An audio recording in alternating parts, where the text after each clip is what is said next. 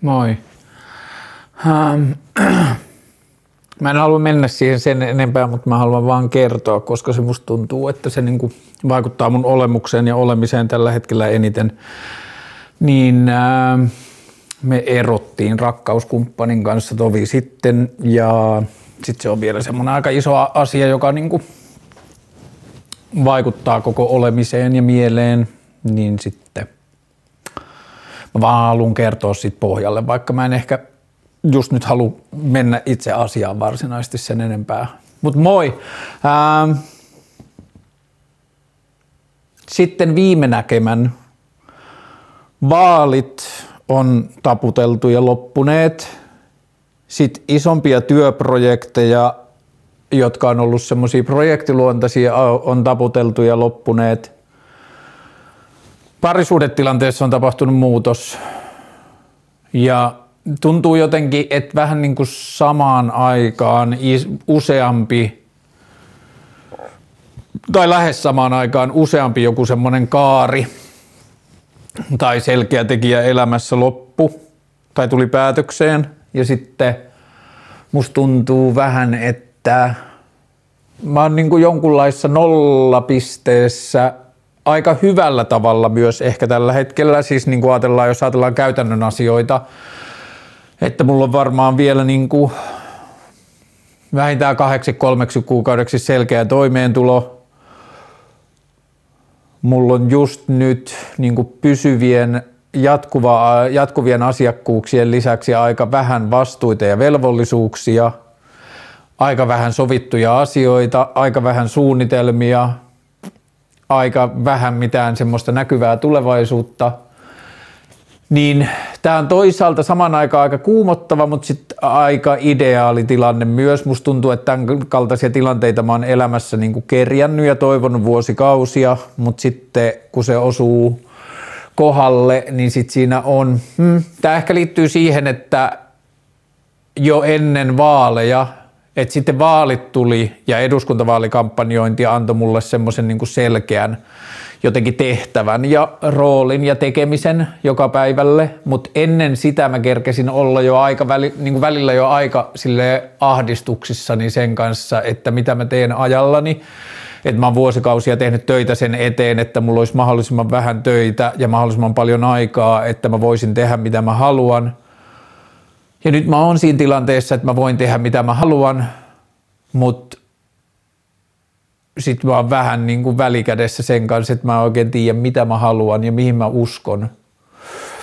Ja nyt mun pitää vaan keskittyä semmoiseen niin kuin levollisuuteen ja tilan antamiseen ja hyväksyä se, että vaalit oli aika tosi rankat ja vaalien ympärillä tapahtuneet asiat oli tosi rankat. Ja niistä palautuminen selkeästi ottaa vieläkin aikaa. Mutta jotain semmoista innostuksen kipinää tai uteliaisuuspolkua tässä kyllä selkeästi haetaan. Ja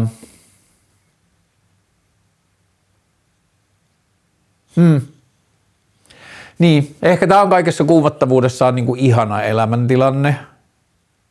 Että voi tapahtua ihan mitä vaan. Ja sitten kuitenkin niinku ennakoimattomuus ja seikkailu tai seikkailun kaltaiset asiat on niinku itselle ne semmoset ehkä jotenkin tärkeimmät helposti nimettävät tekijät arjessa, joille haluaa antaa aikaa ja joiden niin kuin tilaa ja joiden tietyllä tavalla ennakoimattomuudella tuntuu olevan jotenkin suurin ja merkittävin vaikutus omaan onneen ja elämänintoon ja iloisuuteen.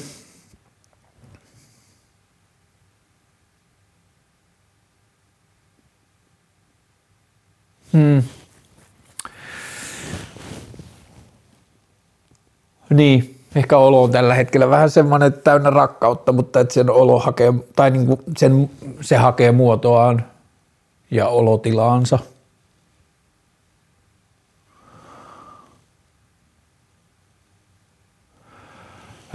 Keskusteluohjelma olohuoneen kautta, vaaliolohuoneen kautta, epäkaupallisen tilan, epäkaupallisen olohuoneen kehitys- ja suunnitteluprosessi jatkuu ja tässä on pari lupaavaa juttua, joiden kanssa voi käydä hyviä asioita ja näillä näkymin, jos ja kun hyviä asioita tapahtuu, niin sitten konkreettisesti vasta syksymällä, mutta tässä voi olla hyviä niin kuin aikoja ja mahdollisuuksia kehittää niin kuin sekä ajattelua että tekemistä sen suhteen. Mitäs muuta? Muuten vanhaa tai ei niin vanhaa, verrattain vanhaa tai vähän vanhaa pod-elokuvaa lainatakseni mä oon, miten se sanoo? You're just a kite blown in a hurricane tai jotain. Niin on vähän semmoinen olo, että mä oon nyt leija ja sitten on hurrikaani ja sitten katsotaan mitä tapahtuu. Mut joo, vaikka välillä kuumottavaa, niin ain't nowhere else I'd rather be. Mennään kysymyksiin, joita tuli tosi paljon, ja sitten jos tässä 3 vai 4 viikon vlogitauon aikana tuli jotain muita asioita tai juttuja, joita pitäisi kertoa, niin sitten ehkä ne tulee mieleen muistamalla. Pitäisikö olla avoin dankinpolttaja, et vois omalla poltollaan viedä politiikkaa eteenpäin? Ei pidä, kenenkään ei pidä, ja niinku no, tää ehkä itsestäänselvyys, mutta et niinku, et semmoinen ei oo mitään semmoista ulkopuolista vaadetta tai painetta, että yksittäisten ihmisten pitäisi tehdä jotain pilvenpolton suhteen, että se on niin henkilökohtainen ja kulttuurisesti stigmatisoitu asia, että yksilöltä ei sen suhteen voida vaatia mitään. That being said, jos on sellainen elämäntilanne ja temperamentti ja ympäristö ja jaksaminen, niin sit mä kyllä kannustan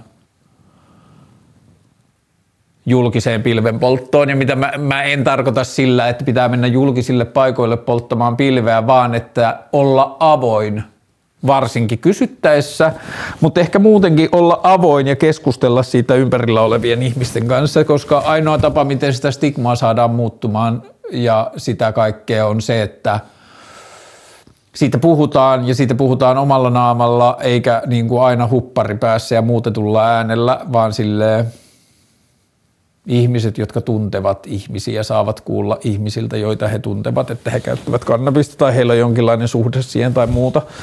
Niin mun juttu on ehkä kyllä se, että ei pidä tehdä yhtään mitään, mutta jos on hyvä olo siihen tai tilaa tai jaksamista, niin sit kannustan.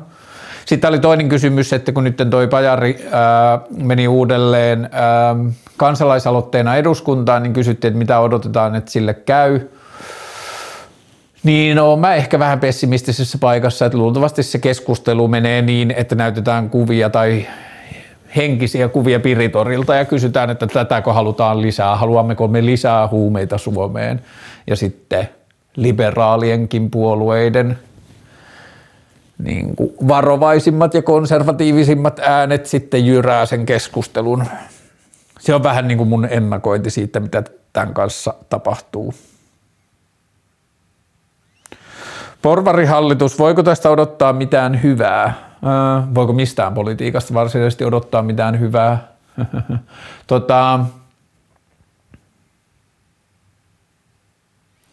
En mä tiedä, on mulla ollut joku semmonen positiivinen haiku, että kokoomus jotenkin hiffaisi, että ai niin, että kaikki mitä puhuttiin vaaleissa oli kampanjointikamaa ja oli tarkoitus erottua vassareista ja vihreistä ja olla niin kuin silleen suoraviivainen ja brutaali, niin jos ne nyt sitten, jos ne saa hallituksen kasaan, niin ne olisi sillä tavalla, että no niin, että kampanjoinnit on kampanjoitu ja nyt mietitään niin kuin oikeita asioita. Et yleisesti niin kuin vasemmisto-oikeistopolitiikassa esimerkiksi, että kun tilanne on mennyt siihen, että oikeisto vaatii leikkauksia ja vasemmisto kieltää, tai niin kuin vasemmistolainen ajattelu kieltää leikkaukset. Ja kysehän ei ole siitä, että asiahan ei ole niin mustavalkoinen, että oikein sijoitetun leikkauksethan on kaikkien etu. Että jos pystytään tekemään leikkauksia sillä tavalla, että palvelutaso ei huonone tai kenenkään kärsimys ei lisäänny, niin silloinhan leikkaus voi olla kaikille hyvä asia. Mutta sitten meistä on tullut semmoinen, niin se keskustelu on mennyt siihen, että oikeiston tehtävä on kannustaa leikkauksia riippumatta siitä, onko ne hyvä asia vai ei. Ja vasemmiston tehtävä on vastustaa leikkauksia riippumatta siitä, onko ne hyvä asia vai ei. Niin Mä näen esimerkiksi kokoomuksen leikkaustavoitteissa, ja okei, tää nyt on tosi utopiointia, mä en ole ihan varma, voisiko tällainen Suomen politiikasta tai Suomen kokoomuksen osalla tapahtua, mutta että on semmoinen mahdollisuus, että jos ne haluaa ehdottomasti leikkauksia, niin mä ajattelen, että helpoin tapa toteuttaa leikkauksia ja saman aikaan parantaa elämänlaatua tai yhteiskunnan käytettävyyttä on yhteiskuntajärjestelmien niin kuin sosiaalituen tai sosiaalitoimen tai Kelan tai verottajan tai mitä tahansa järjestelmiä, mikä käytetään yhteiskunnassa tai niin kuin yksilön ja yhteiskunnan välissä, niin siellä on, musta tuntuu, että siellä on paljon mahdollisuuksia säästää rahaa joko henkilötyövuosista tai sitten ihan vaan niistä prosesseista ja niiden toimivuudesta, että kuinka paljon ihmisten aikaa ja vaivaa menee niin kuin erilaisten hakemusten tekemiseen ja muuhun, ja sitten kun siinä on niin kuin 85% jo automatisoitavaa ja loput on tehostettavaa, niin tollaisissa asioissa ja sitten kun sitä remonttia lähtisi niin kuin laajalti läpi yhteiskunnan, että missä kaikkialla meillä on vanhentuneita järjestelmiä, niin ehkä mitä mä yritän sanoa, että vaikka mä en nyt ihan ehkä näe, että Orpo ja porukka olisi sitä tekemässä, mutta silti isossa kuvassa mä koen, että mulle olisi pienempi yllätys, jos oikeistolaiset tekisivät sitä kuin vasemmistolaiset. Ja miksi mä sanon näin on se, että vasemmistolainen politiikka on jotenkin viime vuosina tosi paljon kritisoinut oikeistolaisen, tai niin kuin, että se tehtäväksi on tullut oikeistolaisen politiikan kritisoiminen, ei ratkaisujen etsiminen. Ja niin kuin, mä kaipaisin semmoista poliittista keskustelua, että esimerkiksi vasemmisto sanoisi, että että jos teille on nyt itse niin kuin jotenkin itseisarvoista, että tehdään leikkauksia, niin mitä jos niitä leikkauksia tehtäisiin näin? Ja niin kuin, että vasemmisto osallistuisi tai vasemmistolainen ajattelu osallistuisi siihen keskusteluun ja periaatteessa suojelisi itseään tai maailmaa niiltä asioilta, mitä se pelkää, mitä ne leikkaukset voi olla ehdottomalla parempia vaihtoehtoja. Mutta kysymys oli, että voiko tästä odottaa mitään hyvää porvarihallituksesta, niin voihan sitä odottaa vaikka mitä hyvää. Kyllähän niin kuin porvarihallitus tai mikä tahansa hallitus voi niin kuin hyvälle tuulelle sattuessaan tehdä tosi hyviä asioita yhteiskuntaan, että niin kuin, vaikka me ollaan perussuomalaisten kanssa vaikka mä olen perussuomalaisten kanssa kauhistuneen isosti eri mieltä jostain niiden maahanmuutto- ja EU-asioista ja muuta, mutta niin kuin, eihän se tarkoita, että esimerkiksi perussuomalaisten koko maailmankuva, niin kuin kaikkia yksityiskohtia lukuun ottaa, niin kuin kaikki yksityiskohdat mukaan lukien olisi jotenkin niin kuin läpi perseestä, että kyllähän ne silti voi pystyä niin kuin hyvinkin asioihin tai hyvin päätöksiin fiksussa seurassa. Mutta porvarihallituksesta voi odottaa hyviä asioita. Kannattaako? On eri kysymys, se riippuu ehkä ihmisen temperamenttiin. Karlen 3 kesäsuunnitelmaa. 1. Mun ystävä asuu Lontoossa asuntoveneessä ja se tulee Helsinkiin ja sen asuntoveneen kasvit tarvitsee kastelijaa. Niin me mennään mun tyttären 14V, niin me mennään sen kanssa kahdestaan sinne 4 päiväksi, 5 päiväksi ja suunnitellaan, että käydään Harry Potter -teemapuistossa ja sitten varmaan törmäilemässä johonkin 9 3/4 laiturin seinään tai jotain, mutta se on niinku semmoinen tehty suunnitelma, että heti kesäkuun alussa, kun koulut on loppunut, niin mennään 5 päiväksi Lontooseen. Siinäpä varmaan ne loput suunnitelmat pääasiassa kaupunkipolkupyöräilyä, puistohengailua. En mä tiedä, ei mulla ole mitään suunnitelmia. Ja sit niinku, ehkä se on niinku jotain, mistä mä oon tykännytkin kesissä, että en mä jotenkin tarvi suunnitelmia, että mieluummin vaan jotenkin sitten ajautuu kuin se leija siinä hurrikaanissa. Miten vietit 4.20? En viettänyt tänä vuonna mitenkään erityisesti. Onko oman asunnon ostaminen edelleen tavoiteltava asia? Mä en tiedä, kysytäänkö tässä niin kuin yhteiskunnallisesti ja yleisesti vai omalta kohdalta, mutta jos mä vastaan omalta kohdalta, niin sitten sen voi joku muu lukea ehkä niin kuin yleiseksi ohjeistukseksi tai inspiraatioksi ja miettiä siitä omaa kantaansa. Hyvin kovasti mä edelleen haluaisin ostaa tämän asunnon. Mä pidän tästä. Ja sitten mä haaveilen tämän lattioiden hiomisesta ja keittiön remontoimisesta ja tästä tulisi ihan superkaunis asunto, mut maailmantila nyt on vähän huonosti ennakoitava ja korothan ei varsinaisesti pitkällä aikavälillä ajateltuna ole edes korkealla. Ne on niin kuin vähän silleen niin kuin tavallisella tasolla. Jos mietitään jotain 30-20 vuoden keskiarvoja, niin korothan on about tavallisella tasolla, mutta se vaan tuntuu meistä nyt, että ne on kauhean korkealla, koska ne on ollut niin pitkään niin matalat, mutta ehkä tätä aikaa vähän nyt varjostaa semmoinen ennakoimattomuuden ja niin, hankalasti ennakoitavuuden ja nopeiden muuttujien aika, niin sitten ehkä mulla ei tällä hetkellä itsellä ole niinku rohkeutta tai mielenlujuutta. Tai en mä tiedä, välttelenkö mä vaan isojen päätöksien tekemistä vai onko se vaan just nyt, että kun nuo korot on lainausmerkeissä korkealla eikä täysin oikein tiedä, mitä tapahtuu seuraavaksi, niin mä sen takia välttelen edes koko asian miettimistä. Mä haluaisin ostaa tämän asunnon. Mä en ole edes käynyt asuntolainaneuvotteluja vielä, joka johtuu varmaan siitä, että mä jänistän, mutta tällä hetkellähän on aika voittajavalinta myös asua vuokralla, jos sitä vuokraa ei ihan hirveästi tarkisteta, että juuri ympäriltäni ihmisillä on kuukausikulut noussut 500 €, 300 €, 600 € ja korkojen nousun takia, niin se on, voi olla myös aika kuumottavaa. Vappu, minkälainen merkitys sulle? Vietätkö? No vietän sillä tavalla, että 25 vuotta putkeen tuli tänä vuonna. Mä oon viettänyt vappua mun 5 lapsuuden kaverin kanssa, tai minä plus 4, joilla on yhteinen skeittihistoria ja myös yhteinen vanhoilliselle stadiolaisuushistoria, mutta sitten meistä tuli niinku hyviä kavereita näiden molempien yläpuolelle ja sitten teini-ikäisenä, myöhäisteininä, 17-18-vuotiaana, kun ensimmäinen sai ajokortin, niin me ruvettiin lähteä semmoiselle tourille, että me käytiin vaan kiertämässä Suomea ja pikkukaupunkeja skeittaamassa ja sitten me tehtiin sitä 10 vuotta ja sitten me ruvettiin kiertämään Ruotsissa ja sitten me ruvettiin kiertämään Baltian maissa ja nyt 25 vuotta myöhemmin joka vappu me ollaan oltu jossain. Me ollaan oltu laskettelukeskuksissa tai me ollaan oltu vaan ajelemassa tai me ollaan menty laivalla Pietariin tai me ollaan oltu Varsovassa tai Istanbulissa tai Berliinissä tai Riigassa tai niin edelleen. Niin mulle vappu tarkoittaa sitä ja mun kavereiden kevätmatkaa ja yleensä pääsee näkemään vapun jossain muissa suomalaisissa kaupungeissa tai jossain muissa kaupungeissa, miten vappua vietetään. Ja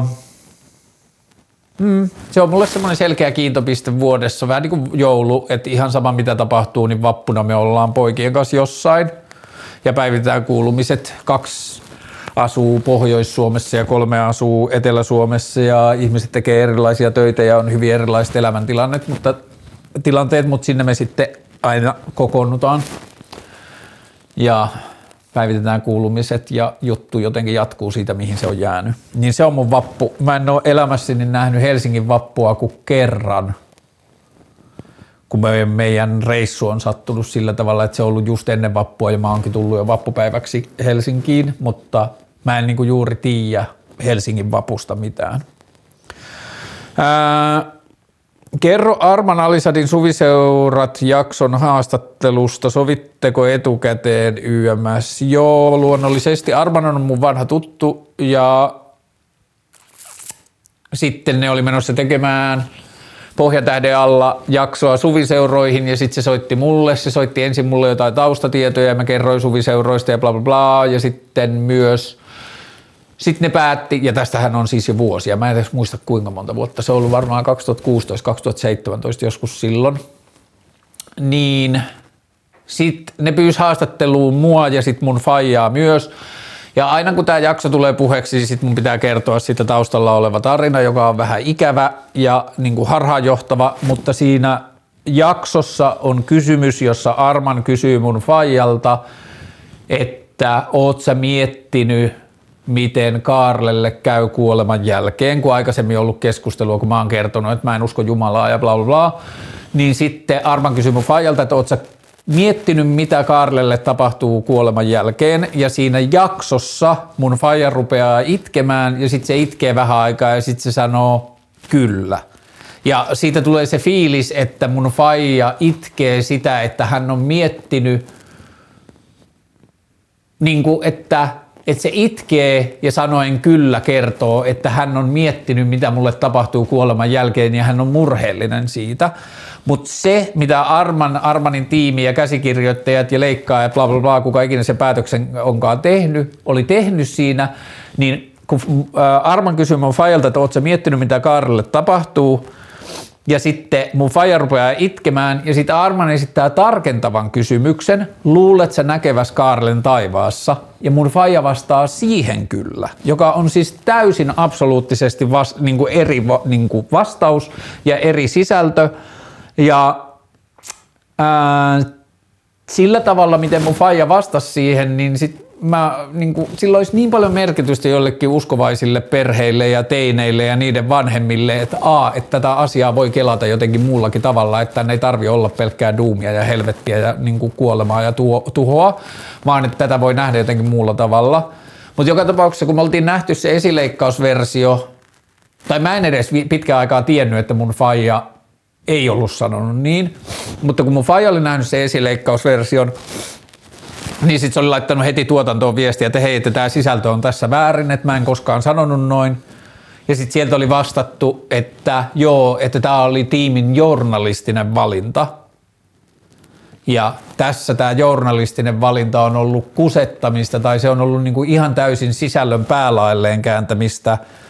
Ja mikä mua harmittaa siinä eniten on se, että se viesti olisi voinut olla niin kuin uskovaisille perheille tosi tärkeä ja sitten se esitettiin tolla tavalla ja mä en edes ymmärrä, että miten toi on niin kuin jotenkin draamallisesti voimakkaampaa, että vaikka toi onkin silleen murheellinen viesti, mutta siinä toisessa ollaan iloisia ja mä ajattelen, että se on draamallisesti melkein merkittävämpi, mutta se on semmoinen asia, joka mun aina pitää kertoa siitä, koska siellä on niin kuin ulkona on väärä versio siitä ja sitten mun pitää vaan aina kun mahdollista niin yrittää osoittaa siihen tietoisuutta, että se ei oikeasti mennyt noin. Mutta joo, muuten se jakso on mun mielestä hyvä, se esittää lestadiolaisuutta mun mielestä aika rehellisellä tavalla. Joo. Mutta toi asia niin kuin on värittänyt tosi paljon mulle sen jakson ja sen sisällön, mutta joo, muuten se musta antaa lestadiolaisuudesta ihan ok uskottavan kuvan.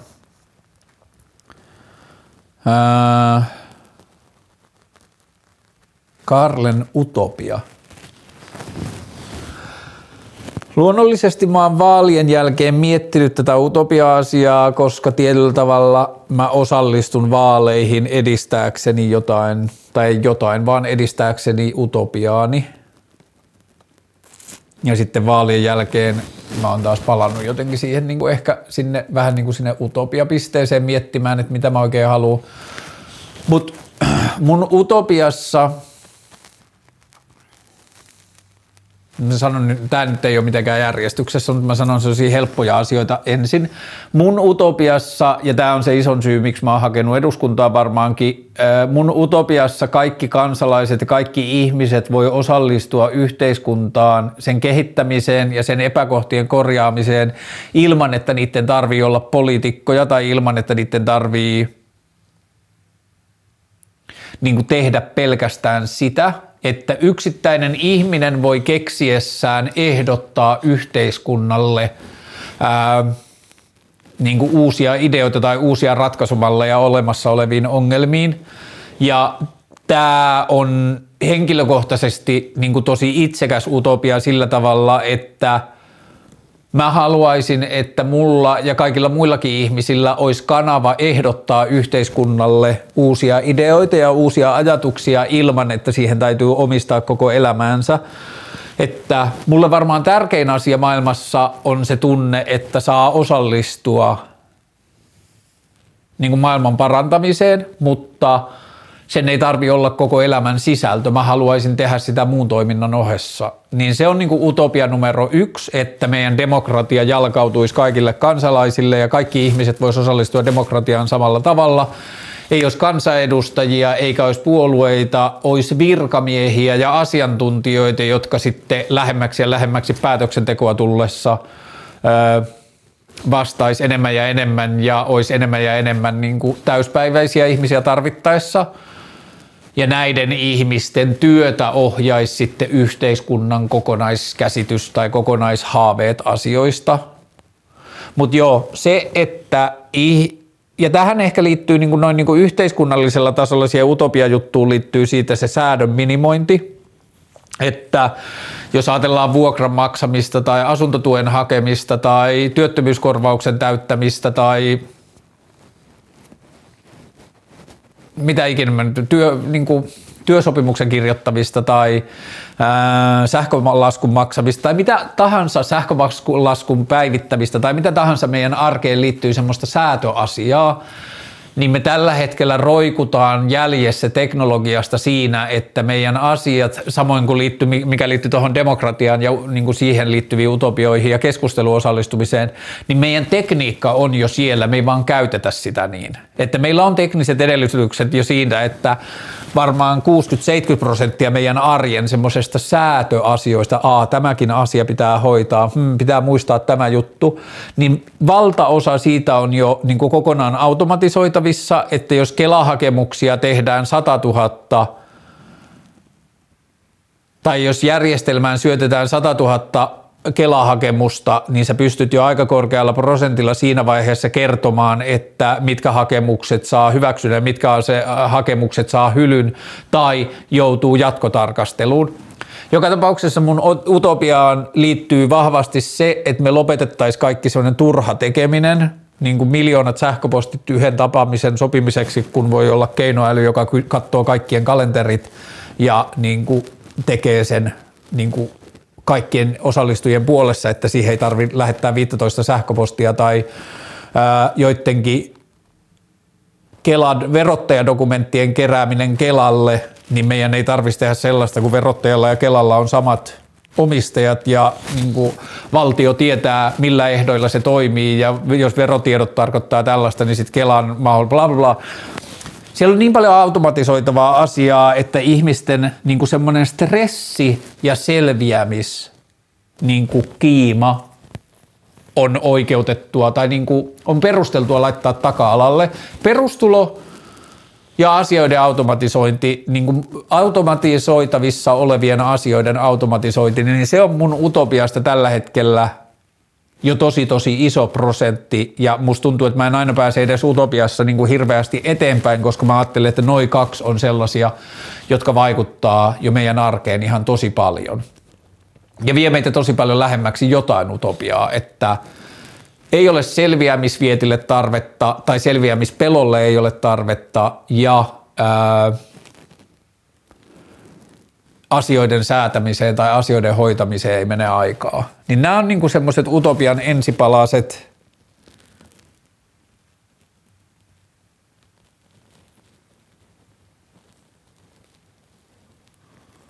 en mä tiedä pääsenkö mä mun utopioissa hirveästi tosta eteenpäin. Ja ehkä tää on jonkunlainen ongelmakin mun elämässä tällä hetkellä, että mun on hankala jotenkin saada itseäni innostumaan tämän maailman säännöillä tapahtuvista asioista, kun mä näen sen utopian niin vahvasti mun edessäni ja sitten musta tuntuu, että kaikki muu paitsi sitä utopiaa kohti uiminen on niin kuin jotenkin turhaa tai ajanhaaskausta. Ja sitten niin vaalitkin jälleen kerran kertoi mulle, että se ei ole niin kuin kovin helppoa ja se on hidasta ja ihmiset ei välttämättä edes niin kuin saa kiinni siitä ja bla bla bla. Niin joo, tää on ehkä varmaan joku semmonen vaikea kohta, missä mä oon tällä hetkellä elämässäni, että mä taas tein yhden rypistyksen kohti sitä, että, niin kuin, että mä voisin edistää niitä utopia-asioita, mutta nyt mä en voi tehdä sille samalla lailla konkreettisesti mitään niin kuin muutaman vuoteen. Nyt mun pitää keksiä uusia asioita, joihin mä uskon tai uusia tapoja edistää niitä utopioita. Mut joo, kyllä mä oon vähän utopioideni vanki tällä hetkellä.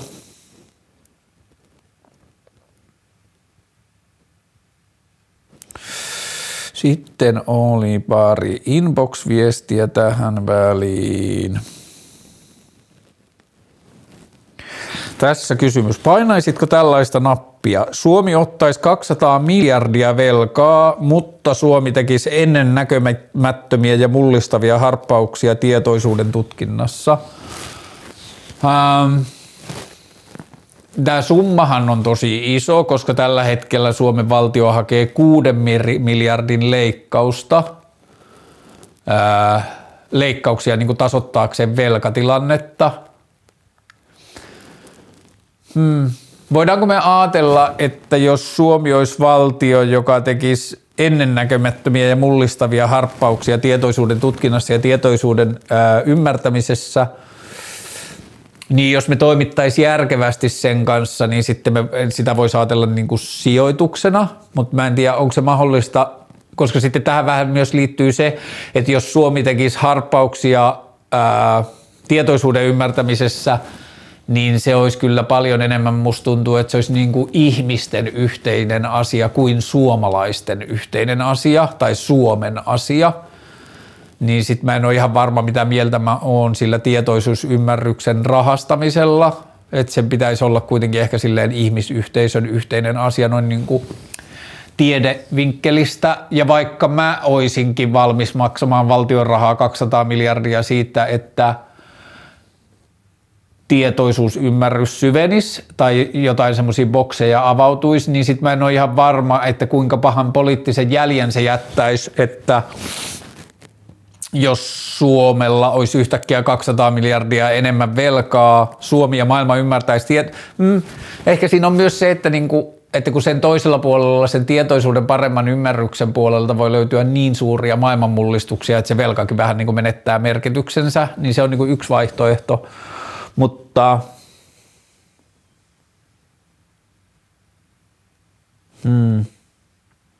en mä tiedä. Mä en osaa täysin vastata tähän kysymykseen, koska mun pitää ehkä selvittää sitä, että mikä on 200 miljardin euron velkataakan seuraukset yhteiskunnalle ja sen toiminnolle, että mitä siitä seuraisi.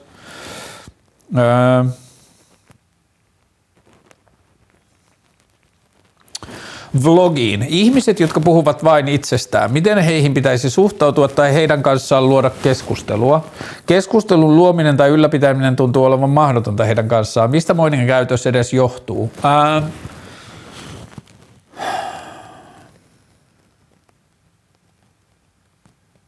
Jos mä huomaan toimivani jossain tilanteessa niin, että mä puhun vain itsestäni tai mä etsin aloituksia tai koloja, joihin mä yritän tunkea lauseita, joissa kuuluu niin kuin mä tai ne on jollakin muulla tavalla niin kuin johdannaisia itseeni tai itsestä kumpuavia asioita, niin sellaisessa tilanteessa sitten, jos mä pysähdyn tarkastelemaan sitä, niin kyllä mä yleensä huomaan, että jostain syystä tai jollain tavalla mä en ole vielä löytänyt paikkaa siinä ryhmässä tai siinä tilanteessa tai siinä dynamiikassa tai että mä koen, että mä tuun jollakin tavalla alapositiosta, että mulla on joku jano kertoa itsestäni lisää tai jotenkin värittää tai tuoda itseäni niin kuin laajemmin tai niin kuin avata itseäni näkyville siihen tilanteeseen. Ja ehkä tämä myös liittyy sellaisissa tilanteissa, joissa mä keskustelen tai on tekemisissä ihmisen kanssa, josta musta tuntuu, että mä tiedän jotenkin paljon tai mä tiedän jotain muuta, niin sitten mä huomaan, että mä vähän niin kuin yritän tuoda itseäni sinne jotenkin niin kuin samalle tasolle tai sillä tavalla niin kuin tuoda itsestäni jotenkin niitä samoja tietoja, mitä mä niin kuin tiedän siitä toisesta. Mutta joo, ehkä se on niin kuin ihminen, joka puhuu vain itsestään, niin ehkä se liittyy jollakin tavalla niin kuin riittämättömyyden tunteeseen.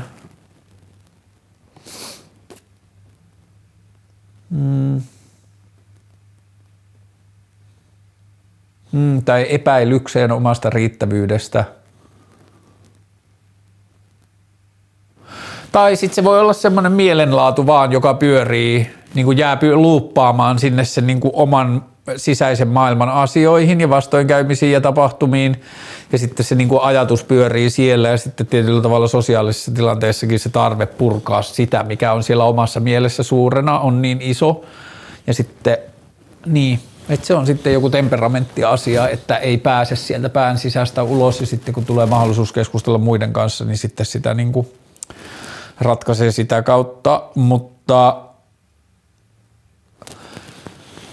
miten heihin pitäisi suhtautua, niin tähän mä huomaan, että siihen vaikuttaa tosi paljon se, että minkälainen sosiaalinen suhde mulla on siihen ihmiseen. Että jos se ihminen on jotenkin uusi tai mä suhtaudun siihen jotenkin etäisesti tai se tilanne tai se ihminen ei jotenkin kannusta menemään jonkun jään läpi, että se tuntuu, että tämä nyt on joku väliaikainen tai jotain, niin sitten helposti mulla se menee semmoiseksi hymähtelyksi, että ajaa, juu. Ja niin kuin, että mä en anna oikein mitään vahvoja reaktioita siihen, mistä puhutaan tai mistä kerrotaan, ja sitten mä vaan niin kuin silleen affirmoin hymähtelemällä ja selkeästi niin kuin otan etäisyyttä siitä tilanteesta tai vetäydyn. Ja sitten on semmoinen niin kuin toinen taso, jossa kyseessä on ystävä tai ihminen, jolla on suora ja helppo keskusteluyhteys tai muuta, niin sitten se voi ottaa puheeksi tai sitten se voi niin kuin jotenkin leikin kautta tai jotain vähän niin kuin purkaa sitä jännitettä siitä. Ja sitten joskus se on sellainen, että siinä pitää vaan ymmärtää, että tästä ei saa keskustelua aikaiseksi, että ihan sama millä aloituksella lähtee, niin sitten se toinen vastaa aina siihen, niin kuin, että vaikka puhuisi jostain yleisasiasta tai puhuisi jostain muusta ihmistä tai muuta, niin sitten jos se ihminen aina palauttaa sen takaisin siihen niin kuin omaan juttuun, niin sitten ehkä niissä tilanteissa se on vaan jotenkin niin kuin hyvä tehdä huomioon, että tää on tää meininki, mun ei kannata niin kuin sillä tavalla tapella tätä vastaan, että it is what it is. Sitten hetki vain, menen takaisin tänne.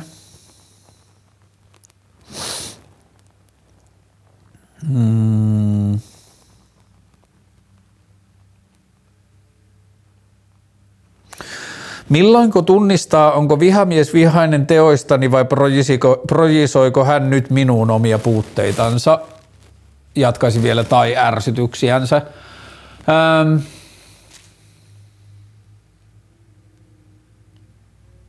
Siihen ei ole mitään kovin helppoa, mä sanoisin, mutta yksi mitä mä oon joutunut käyttämään tässä niin kuin itselle jonain tukikeppinä, parin tällaisen tilanteen kanssa, jossa mä oon huomannut, että joku vihaa tai toimii vihan kaltaisesti mua kohtaan ja mä yritän ymmärtää miksi, niin sitten mä yritän vaan miettiä sitä, että onko mun käytöksessä tai onko mun suhtautumisessa sitä ihmistä kohtaan ollut jotain negatiota tai aggressiota tai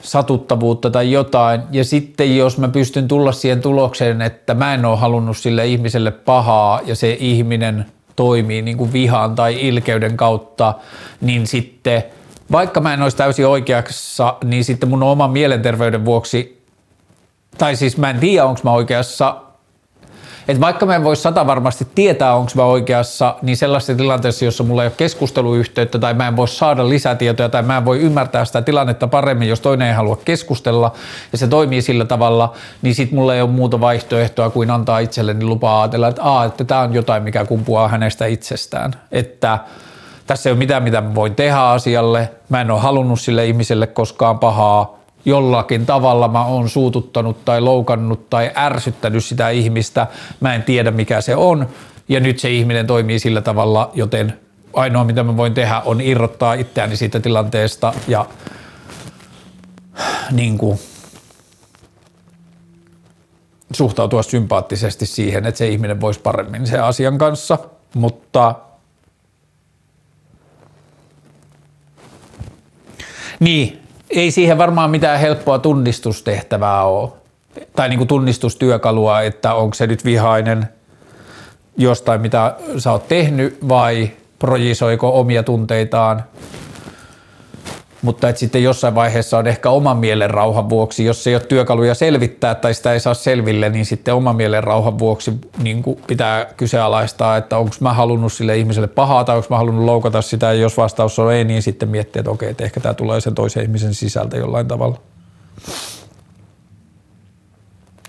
Missä sun mielestä menee sananvapauden rajat? Mä en tiedä, osaanko mä tällä hetkellä vastata tähän, mutta ehkä mä sanon vaan teen ääneen just siksi, koska mä en osaa oikein hyvin vastata tähän. Niin muistuttaakseni itseä, että mun pitää jotenkin miettiä tai pohtia tätä lisää ja purkaa tätä. Et mulla ehkä se ajatus menee solmuun siinä, että yleisesti ottaen mä ajattelen, että sanat on vain sanoja ja niille olisi hyvä niin kuin suojella maksimaalinen vapaus Ja sitten samaan aikaan mä ajattelen, että sanat on sanoja ja sanoilla on loukattu ja alistettu ja tuotettu tarpeetonta kärsimystä esimerkiksi vähemmistöihmisryhmille ihan tosi paljon maailmanhistorian aikana. Niin just nyt me saatetaan olla sellaisessa tilanteessa, että meidän pitää vähän niin kuin katsoa sen perään tai jopa pahimmillaan rajoittaa sitä, mitä ihmiset saa sanoa, että me niin kuin saadaan ihmiset ymmärtämään niiden sanomisten seuraukset. Ja kun sitten sananvapauksessa on myös vähän se, että niin kuin mä en oikein osaa nähdä tilannetta, jossa olisi tärkeää olla vapaus puhua pahasti jostakin ihmisryhmästä. Tai leimaavasti tai vihamielisesti tai jotain, koska ihmisryhmä ei koskaan ole jokaisen yksilön osalta niin kuin homogeeninen. Ja sen takia mun mielestä ihmisryhmän kautta leimaava tai niputtava puhe, niin se on yksilön oikeuksien rikkomista. Niin jossain siellä menee mun mielestä sananvapauden rajat, mutta mä en osaa nyt vastata tähän paremmin. Siihen pitää ehkä tulla sitten jollain toisella keskustelulla sisään. Mikä avuksi, kun skeittaus aloittelijana hävettää? Avuksi se, että jokainen skeittaa hyvin, on joskus skeitannut paskasti ja eri ihmiset innostuu erilaista asioista eri aikaan. Ja sitten on tärkeää myös ehkä muistaa se, että ei ketään muuta kiinnosta. Että ne on niin kuin meidän sama, kun mä mietin joskus, että jos mä palaudun jostain lenkkeilytauosta ja sitten mä lähden juoksemaan, sitten mä olen, että en mä kehtaa juosta niin hitaasti, että vähän noloa. Ja sitten kun sitä asiaa pysähtyy miettimään, niin tajuaa, että ei ketään muut kiinnosta.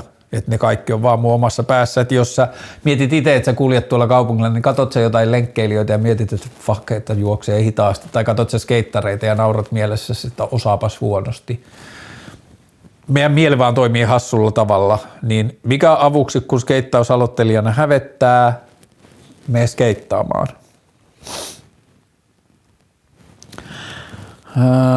Onko maa litteä? Ei oo.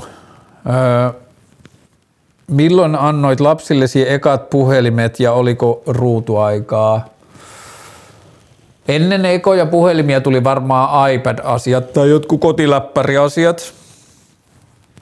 Ja oli ruutuaikaa ja oli jotain sellaisia ajatuksia, että ensin pitää leikkiä X määrä, niin saa olla ruudulla X määrää tai kesällä pitää olla ulkona X määrää, niin saa ruutuaikaa X määrää jne.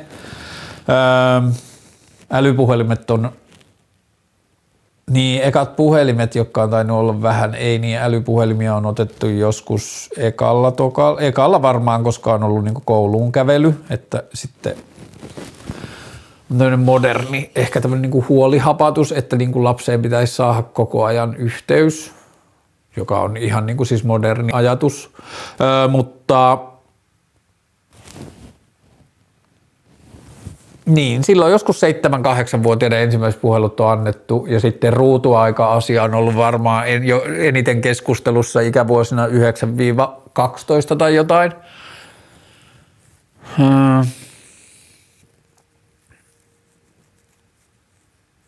Mutta joo, en mä tässäkään asiassa ehkä ole ollut hirveän niin lokero-orientoitunut tai silleen, että tässä on ruutuaika bla bla. Ja aika paljon yrittänyt kiinnittää myös huomiota siihen, että mitä lapsi tekee sillä laitteella, että selvittääkö se tai oppiiko se uusia asioita tai uusia tarinoita tai niin kuin yrittänyt verrata sitä, että jos lapsena mä luin paljon kirjoja, että voiko tämä olla millään tavalla samalla lailla hyödyllistä kuin kirjojen lukeminen ja jotain muuta, niin ehkä se mun lähestyminen on ollut, yrittää lähestyä sitä niin kuin,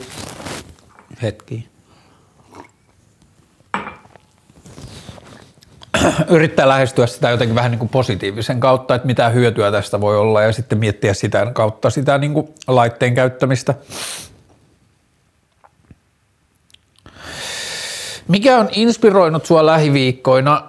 Sama asia on sekä inspiroinut että kauhistuttanut mua, eli tyhjyys ja semmoinen niin kuin tulevaisuuden puute. Joo, se inspiroi ja kauhistuttaa mua samaan aikaan. tai mua ei kauhistuta se tyhjä aika, mua kauhistuttaa välillä se prosessi, mitä tapahtuu siellä tyhjässä ajassa, että mitä jos mä en keksikään mitään, että mä vaan oon tyhjässä ajassa. Mutta sitten samaan aikaan se, että mun elämässä voi tapahtua mitä vaan, mä en ole sidottuna niinku juuri mihinkään.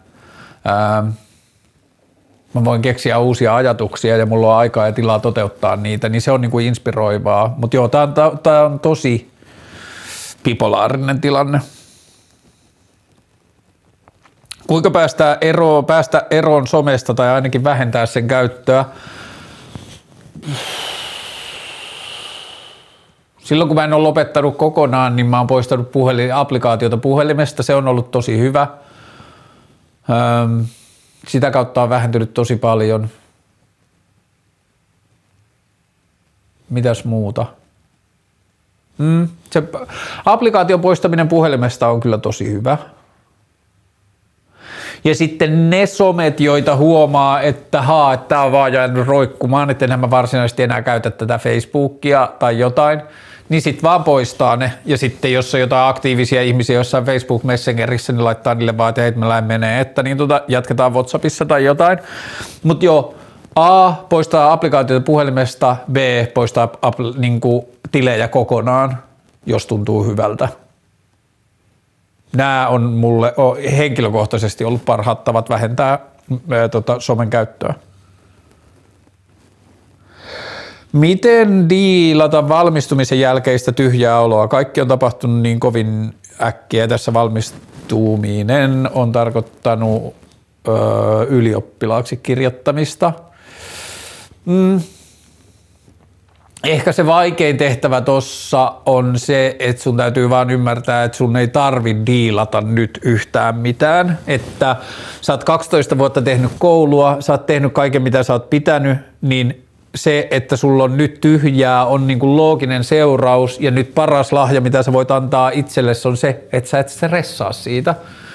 Että sä teet niin paljon nyt just niitä asioita kuin mitä sä pystyt. Jos rahat riittää tai jos ylioppilasrahat riittää tai jotain, niin pakene maasta, mene asumaan jonnekin ja tuijottamaan merelle tai taivaalle tai seinään. Tai jos ei ole rahaa, niin mene töihin tai niin kuin yritä olla miettimättä uraa tai menestymistä tai onnistumista tai velvollisuuksia tai vanhempia tai opettajia tai mitään tahansa sellaista. Ja ensimmäistä kertaa elämässä sulla on niinku rajaton valta ja tila ja mahdollisuus kysyä, että no mitäs vittua mä haluan, mitä mä haluan tehdä. Mun ei tarvitse mennä huomenna kouluun, mun ei tarvitse mennä ensi viikolla kouluun, mun ei tarvitse mennä sittenkään kouluun, mitä mä haluan tehdä. Niin oma vastaukseni tähän on, että miten diilata valmistumisen jälkeistä tyhjää oloa, niin älä diilaa. Haistata paskat sille, nuku 12, polta tupakkaa sängyssä. Ja sitten jos on tyhjä olo, niin sit vaan laita musa lujemmalle, älä välitä.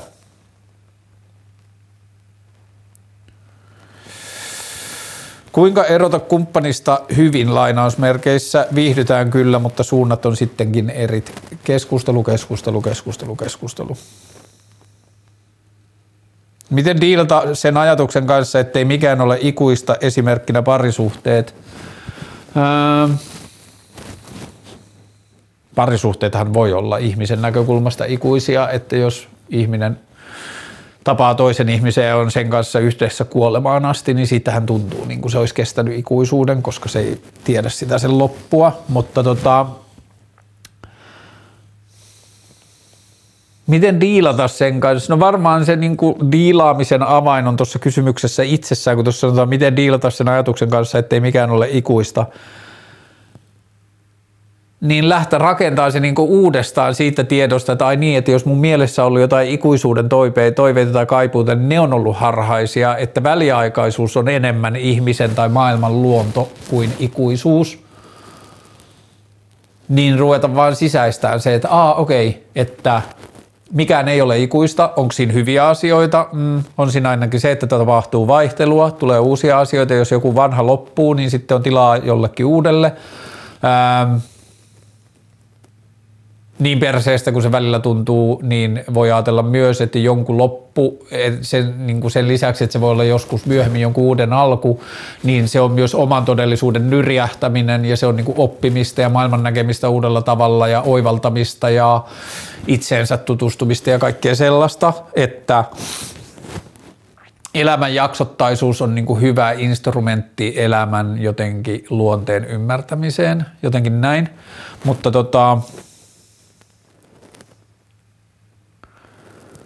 niin, ja sitten tähän niin kuin ehkä tulee semmoinen niin kuin vaan semmoinen sympaattisuuden, tai että sympaattisuus tai optimismi tai joku semmoinen niin kuin hyvien asioiden etsiminen, tässä on vahva valtti, että jos joku asia loppuu, niin sitten ei pitäisi, vaan hyötyy siitä, jos pystyy keskittämään ajatustaan siihen, että mitä ihanaa on saanut sen sijaan, että joku loppuu. Koska niin kun joku loppuu, niin sehän ei tarkoita, että sitä jotain toista asiaa tai että sitä asiaa ei olisi koskaan ollut. Että se asia on ollut just niin totta ja just niin syvää ja just niin lämmintä ja just niin ihanaa ja just niin merkityksellistä, kun se on siinä hetkessä tuntunut, niin sitten sen loppumisen ei pitäisi antaa tahrata sitä, että se niin kuin kokemus on sulla edelleen ja tietyllä tavalla että se on niin kuin kokemusta rikkaampana. Ja sitten liittyy se tottumisasia, että parisuhteen loppuminen voi olla myös niin kuin supershokki siinä, että arki muuttuu eikä ymmärrä, miten tätä peliä pelataan tai miten niin kuin vietetään aikaa tai mitä tehdään, kun sitä toista ei olekaan, niin siinä täytyy ymmärtää se, että, niinku, että se on enemmän elämän luontoa se muutos kuin pysyvyys. Ja että kun mikään ei ole ikuista, niin myöskään se outous sen parisuhteen loppumisen jälkeen ei ole ikuista, että tulee olemaan aika, jolloin sä et edes muista, millaista se arki silloin oli.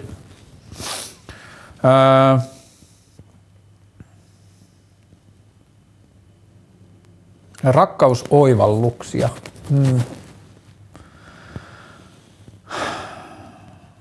Ehkä tärkeimpänä just nyt tällä hetkellä se, että suhteen ja rakkauden loppuminen ei ole sama asia.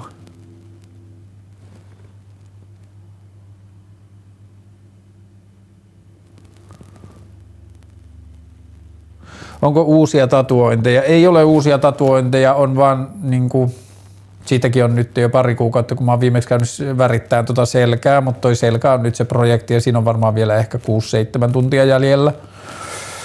Niin sitä teen sitten, kun mieli pystyy hyväksymään sen ajatuksen sit kivusta. Tän kevään lempikappaleet, katsotaas, on ehkä muutama. Oracle Sisters -yhtyeen kappale RBH, eli Radio Berta Heikki, RBH ja bändin nimeltä Oracle Sisters. Sitten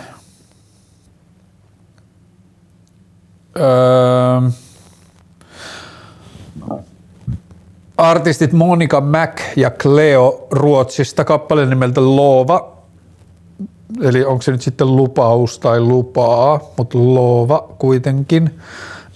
Ja sitten katsotaan vielä vaikka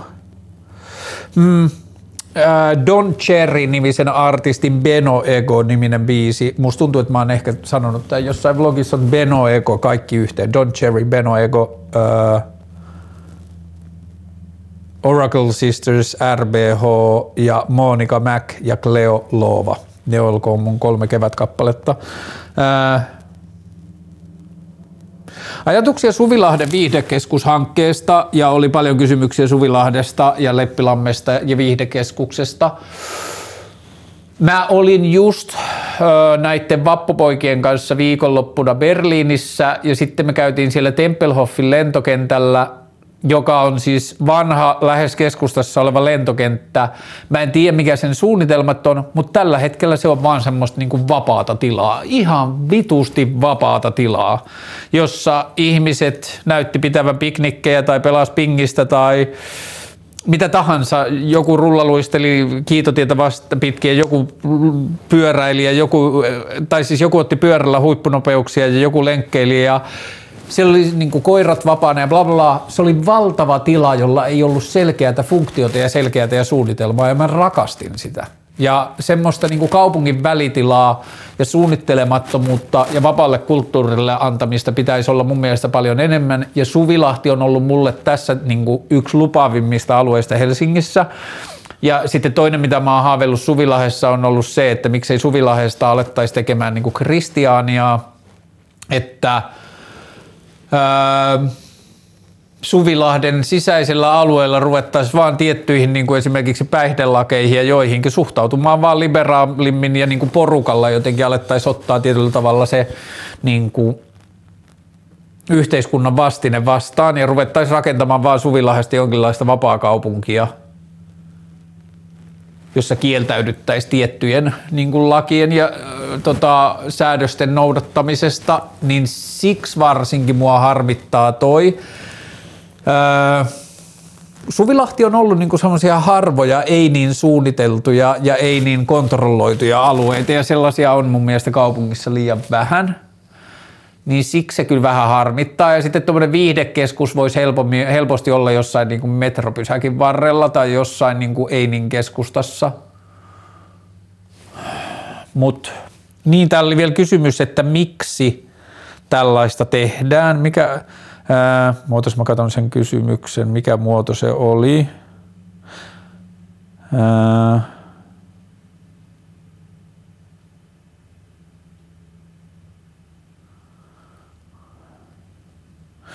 Suvilahti DIY, miksi pitää aina vaan rakentaa? Aina vaan pitää rakentaa siksi, koska yritysten tehtävä tässä maailmassa on tehdä lisää voittoa, ja sitten yksilöt on omistaneet sen niin kuin saman tavoitteen, ja Mikko Leppilampihan nyt vaan näyttäytyy tässä jonain tyyppinä, joka ajaa skeittiparkin pois, mutta Mikko Leppilampi, hän on tässä tilanteessa tavallinen ja kunnollinen kansalainen, joka kokee, että sen tehtävä on tienata enemmän rahaa kuin naapurin, ja sitten se pyrkii tekemään kaikki mahdolliset projektit, tai ei tätä kannata vielä Mikko Leppilampeen, koska se voisi olla niin kuin kuka tahansa muu, ja Mikko Leppilammella voi olla siinä niin kuin ajatuksia siitä, että hän haluaa laajentaa suomalaista kulttuuritarjontaa tai tehdä Helsingistä kiehtovamman ajatuksia. Siinähän voi olla kaikkea muutakin sellaista, mutta pohjimmiltaan kyse on kuitenkin siitä, miksi rakennetaan koko ajan, on se, että ihmisyhteisö on tällä hetkellä kiimassaan, jossa se kokee, että sen pitää maksimoida rahan määrä ja tehdä rahalla jotain. Ja sitten niin kuin mikä siinä Berliinin Tempelhoffissa oli niin siistiä, oli se, että se oli vaan nyt annettu jäädä siihen, ja sitä ei oltu ruvettu muuttamaan niin kuin euroiksi saman tien, ja se oli ihan superkiehtovaa. Mutta joo, sen takia rakennetaan koko ajan, että saataisiin enemmän rahaa. Oltaisiin rikkaampia. Sitten hetki vaan.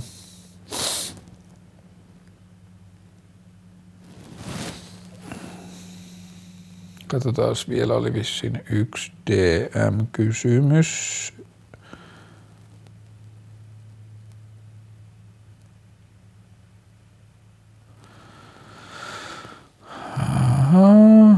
Siinä kysyttiin sellaista asiaa, että olisiko järkeä, että koulussa olisi sillä tavalla, että sitten kun on hoitanut velvollisuudet tai hoitanut sen päivän tai sen oppitunnin oppivelvollisuuden, niin sitten olisi koululla esimerkiksi Skillshare-lisenssi ja muuta, ja sitten oppilas voisi sillä joutoajalla opiskella mitä haluaa siinä sivussa, niin mun poika oli jo tällaisessa luokassa ala-asteella, sillä oli semmoinen upea opettaja Markus Humaloja, josta mä oon tehnyt myös Yle Areenasta löytyvän jakson Kaarle maailmaan aikoinaan, että se kelasi koko opettamisen ja koko koulun eri tavalla, niin niillä oli sillä tavalla, että jos sä hoidit sen oppitunnin velvollisuudet loppuun, niin sitten oli sellainen projektitarjotin, josta sä pystyit ottaa jonkun asian, jota sä halusit tehdä, oli se sitten, että ne teki omaa Akuankka Wikipediaa tai harjoitteli nettisivujen koodaamista tai mitä tahansa, niin siellä oli semmoinen mahdollisuus, ja se toimi tosi hyvin, niin vastaus kysymykseen, joo, voisi olla sellaista, ja kaikki tällainen pitäisi koulussa olla mun mielestä isompaa, että koulu on oppimisen paikka niin kuin kohti asioita, joka lasta kiinnostaa enemmän kuin että se olisi oppimisen paikka asioille, joita opettajat on päättäneet heille opettaa. Mitä jäi käteen komppaniasta? No esiintyjäpalkkio tietenkin, mutta mukavia ihmisiä, fyysisesti rankka kokemus, arvostus TV-tuotantoryhmiä kohtaan.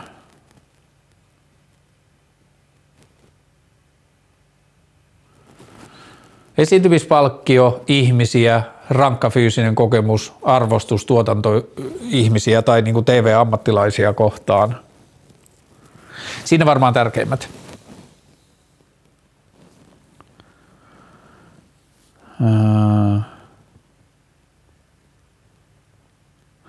Okei, vinkkejä nuorille miehille ja naisille deittailuun. Mitä ajatella esim. Redpill-ideologiasta?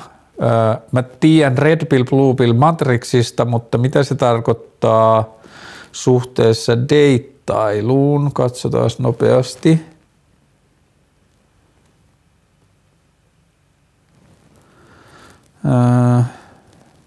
Red Pill ideologi, ootas.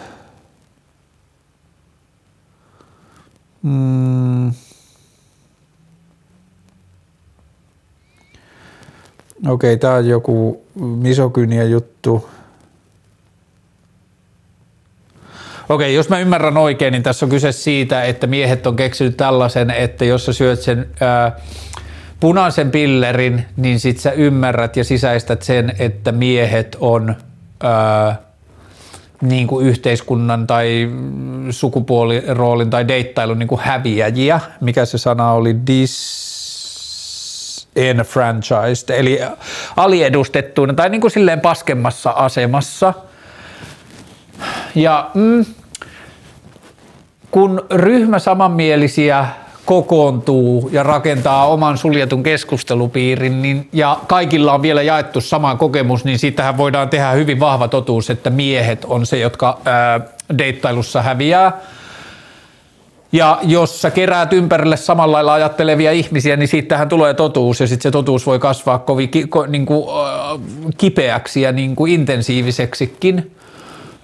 Mutta kyllä niinku, jos ajatellaan deittailua ja miesten ja naisten maailmaa laajemmin, niin en mä kyllä lähtisi sanomaan, että miehet on käyttäneet ja käyttävät edelleen niin paljon erilaisia valtarakennelmia siinä, että vaikka jonkun seksin suhteen naisilla, voiko sitäkään sanoa, okei, ollaan yksioikoisia, mustavalkoisia ja putkinäköisiä ja yksinkertaistetaan.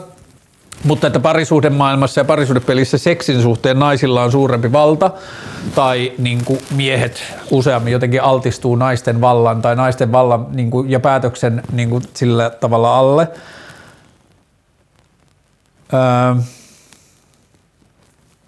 Joka musta tuntuu vain, että jälleen kerran mä yksinkertaistan ja niin kuin putkiaivoistan ja mustavalkoistan, mutta ehkä naiset on parempia ja kyvykkäimpiä käsittelemään omia halujaan ja tietyllä tavalla suhteuttamaan tarpeitaan ympäristöön siinä, missä mies saattaa niin kuin kiimassaan tai seksin halussaan tai läheisyyden kaipussaan jotenkin ajatella, että siihen on oikeus tai että nainen käyttää valtaa, jos ei se halua sitä samaa ja että mies on niin kuin jotenkin yleistettynä enemmän sen himonsa tietyllä tavalla kahleissa kuin siinä, missä nainen voi samaan aikaan sekä kokea himoa tai halua ja samalla suhteuttaa sen ympäröivään maailmaan niin, että siihen tarvitaan kaksi, että se ei olekaan mun päätös, vaan että täytyy löytyä toinen ihminen, joka haluaa sitä samaa. Ja sitten taas niin kuin, musta tuntuu, että miehen joku semmoinen niin kuin kulttuurinen liskoaivo, miten mies on oppinut niin kuin mihin tahansa naissaalistamiseen tai jotain, niin se ei osaa, samalla lailla suhtautua sitä, että vaikka se mieli sanoo, että niin, että tämä vaatii kaksi, tämä on monimutkaista, niin sitten se viimeiseksi lauseeksi jää sen, että niin, mutta kun mä haluan seksiä. Niin tämä on ehkä jotenkin se ajatus, mitä mä ajattelen, että tuommoiseen Red Pill-ajatteluun kuuluu, että mies ei osaa samalla lailla ehkä niinku suhteuttaa sitä ympäröivää maailmaan kuin nainen ja sitten siitä johtuu se, että mies kokee, että naiset käyttävät sitä valtaa. Ja Ehkä musta tuntuu vähän niin kuin ikävältä välillä, että miehet, jotka on niin varmoja siitä niin kuin niin syvällä siinä omassa inselissään ja naisvihassaan ja siinä, että naiset kohtelevat heitä väärin, kun he eivät harrasta niiden kanssa seksiä, niin sitten jotenkin tuntuu, että sellainen keskustelu unohtaa esimerkiksi yksinäiset tai niin kuin kosketusta ja seuraa ja seksuaalisuutta ja hyväksyntää ja hellintää kaipaavat naiset kokonaan. Et ne ajattelee, että se niin kuin ongelma on vain miesten ja se johtuu vain naisista. Mun täytyy kyllä myös myöntää, että tämä incel-kulttuuri laajemmin tai sen nyanssit ei ole mulle niin tutut ja sen takia mä saatan joissakin kohtaa oikoa vähän niin kuin silleen incel-ajattelun niin kuin tietyllä tavalla ytimiä, mutta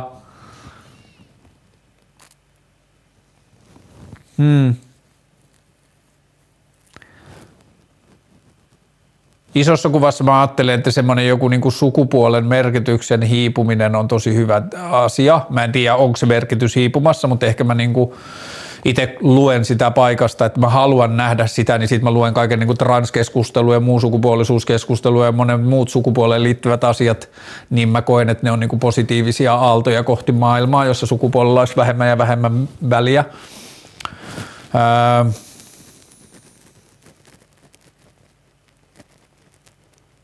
Vinkkejä nuorille miehille ja naisille deittailuun. Olkaa avoimia tarpeistanne. Olkaa avoimia elämäntilanteestanne ja tahdostanne ja tulevaisuudestanne ja aikeistanne. Mä itse ajattelen, tästä Boni voi olla eri mieltä, mutta mä ajattelen esimerkiksi, että yksi seksikkäimmistä asioista on olla rehellinen tai suora seksiin liittyvistä asioista. Että jos deittailee esimerkiksi seksimielellä, niin sitten mulkuinta, mitä voi tehdä, on yrittää naamioida sitä. Ja tästä joku muu voi olla eri mieltä, mutta mun mielestä about seksikkäintä, mitä voi tehdä, on olla avoin omista tarpeistaan.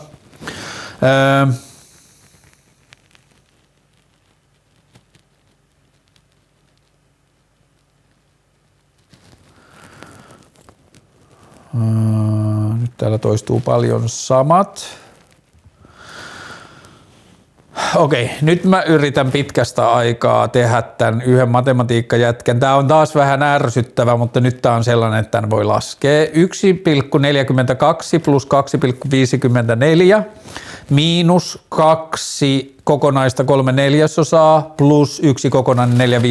Eli lähdetään ensin tuosta yhteenlaskusta. 1,42 plus 2,54 on 3,96 miinus 2 kokonaista ja 3/4 eli 2,75 on 1,21 eli 1,42 plus 2,54 miinus 2 kokonaista 3/4 on 1,21 ja siitä vähennetään 1 kokonainen 4/5. Tämä menee taas miinuspuolelle. Musta tuntuu, että näitä ei aina mietitä loppuun. Nyt kaikilla kunnioituksella sille, jos laittaa matematiikkatehtäviä, niin olisi hyvä sellaisen, että niiden lopputulema olisi jotenkin jollakin tavalla niin kuin ehkä kaunis. Mutta nyt me ollaan menossa siinä, että meillä on jäljellä 1,21 ja siitä halutaan, kun siihen lisätään 1 kokonainen 4/5, eli 2, oikea vastaus on 3,01. 1,42 plus 2,54 miinus 2 kokonaista 3/4 plus 1 kokonainen 4/5. Väitän, että vastaus on 3,01. Lukitse vastauksen. Yhteiskunnasta irtaantuminen. Onko mahdollista nykyään Suomessa? Miten toimii? Pitäisikö olla helpompaa? Mäpäs näytän yhden kirjan.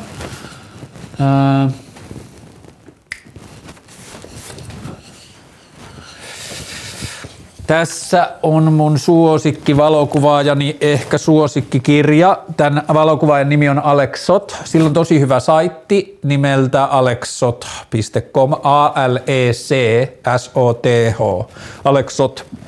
Ja tämän kirjan nimi on Broken Manual ja siellä saitilla on mun mielestä myös kuvasarja tästä kirjasta. Mutta tämän kirjan alkuperäinen tarkoitus oli olla kirja, joka auttaa tai on manuaali siihen, että miten irtaannutaan yhteiskunnasta ja hylätään yhteiskunnan infrastruktuurit. Ja sitten tämän kirjan nimi on Broke Manual, koska kirjan tekijä eli taiteilija itse ei onnistunut siinä. Sillä oli lapsia, vaimoja ja muuta ja sitten se ei loppujen lopuksi voinutkaan muuttaa luolaan. Mutta tämä kirja on ihan superkaunis ja kiehtova ja siellä alexhot.comilla on lisää kuvia tästä ja näistä ihmisistä. Ja se on siis mennyt tapaamaan ja tutustumaan ihmisiin, jotka on rakentanut oman näköisiä elämiä metsään ja niin kuin hylänneet yhteiskunnan. Ja tässä on niiden kaikkia niin kuin semmoisia metsään rakennettuja koteja ja kaikkia. Superkaunis kirja.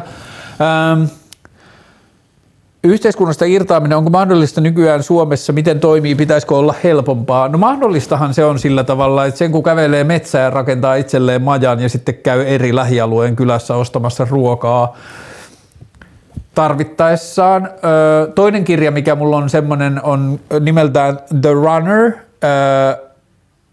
Se on muuten Fedialta lainassa, joo, ja sen on kirjoittanut ruotsalainen. Jos sä laitat Googleen The Runner ja Swedish Runner Book Story, jotain bla bla bla.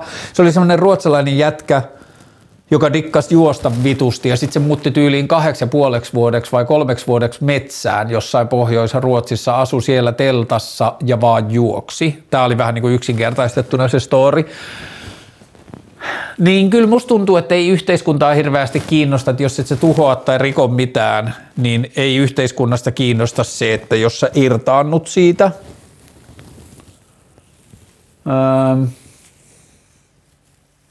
Ja ehkä se irtaantumisen pointti vähän onkin siitä, että ei olla kiinnostuneita siitä, että onko se mahdollista vai ei, vaan tehdään se silti ja haistetetaan paskat sille niin kuin koko yhteiskunnan struktuurille.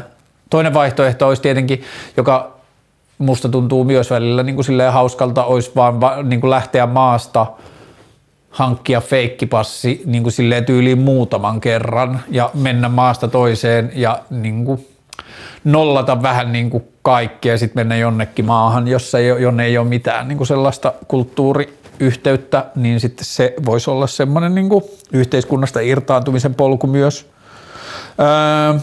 Would you consider adding English subtitles to your videos? My partner is a listener of yours and I would love to discuss your topics with him. Thanks in advance.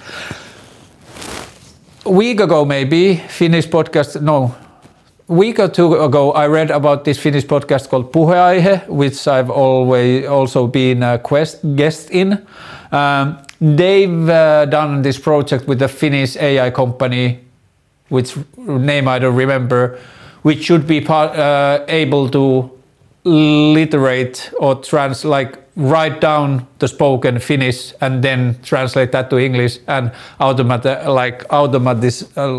automatically make the subtitles for the video. So yes, I'm trying to look into that and find out if I can automate the English subtitles in my videos.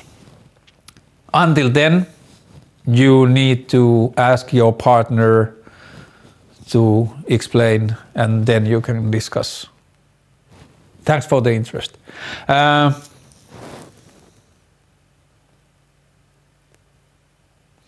Ootko ok? Shaken but ok, joo.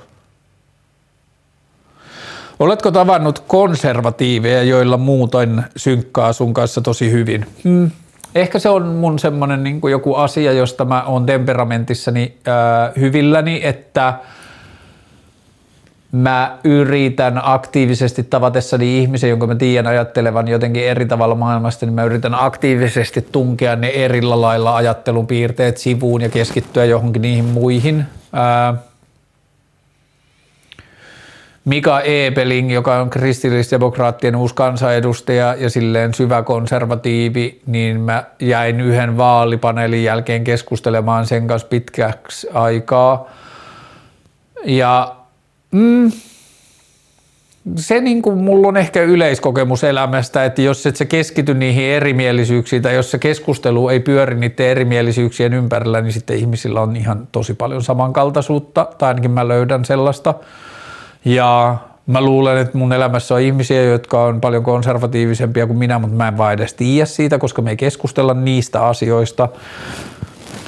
Ja kyllä musta tuntuu, että mulla synkkaa ihmisten kanssa aika hyvin riippumatta siitä, kuinka konservatiiveja tai kuinka erilainen maailmankuva meillä on.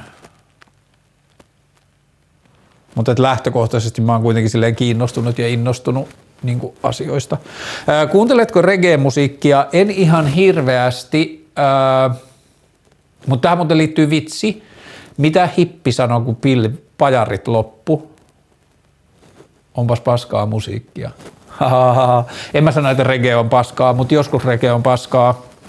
Parhaimmillaan reggae on tosi hyvää, en kuuntele reggaetä kovin paljon. Miten sietää yksinoloa kotona psykiatrisen osastohoidon ja sitten vanhempien luona asumisen jälkeen?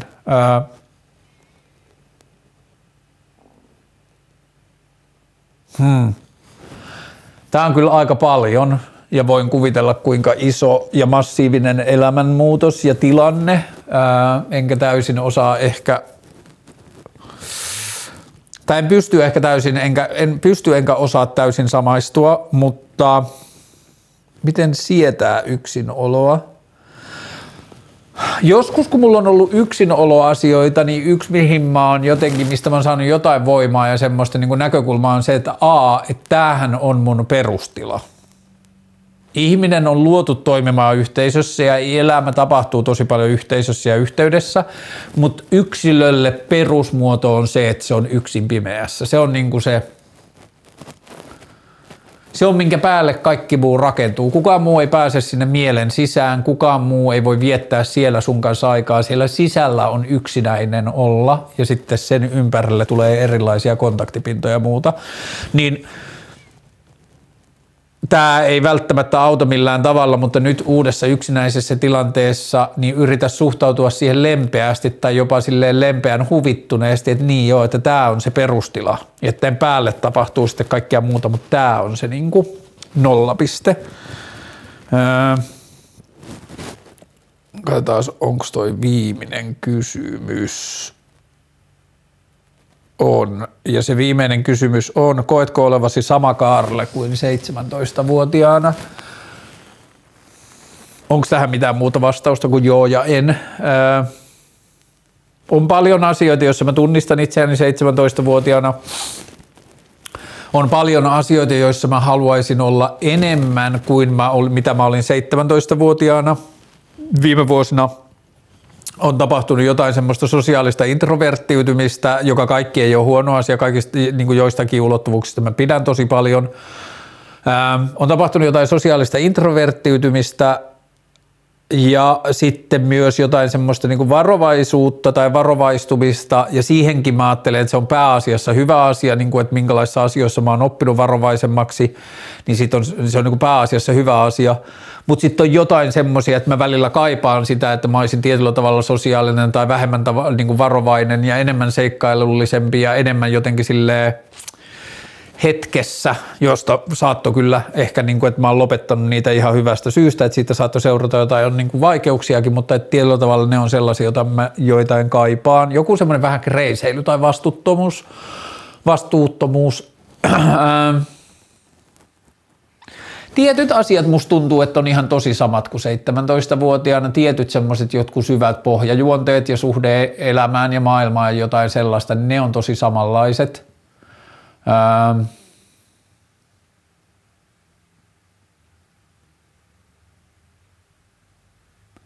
Ja sitten on jotain semmoista levollisuutta, rauhallisuutta, viisautta, kohtuullisuutta. Jotain sellaisia asioita, mitkä on niinku kasvanut elämän myötä.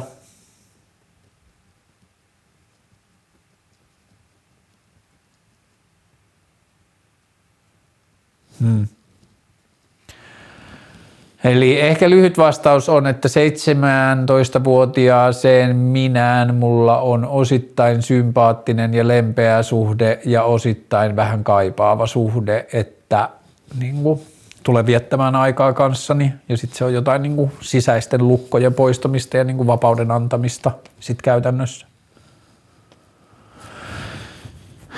Ei varmaan muuta tällä viikolla. Yksi haastattelu on jo sovittu, mutta pitää keksiä vaan joku mesta, kun mä en halua tehdä sitä kotona. Ja muitakin haastatteluja on keskusteltu. Hyvä.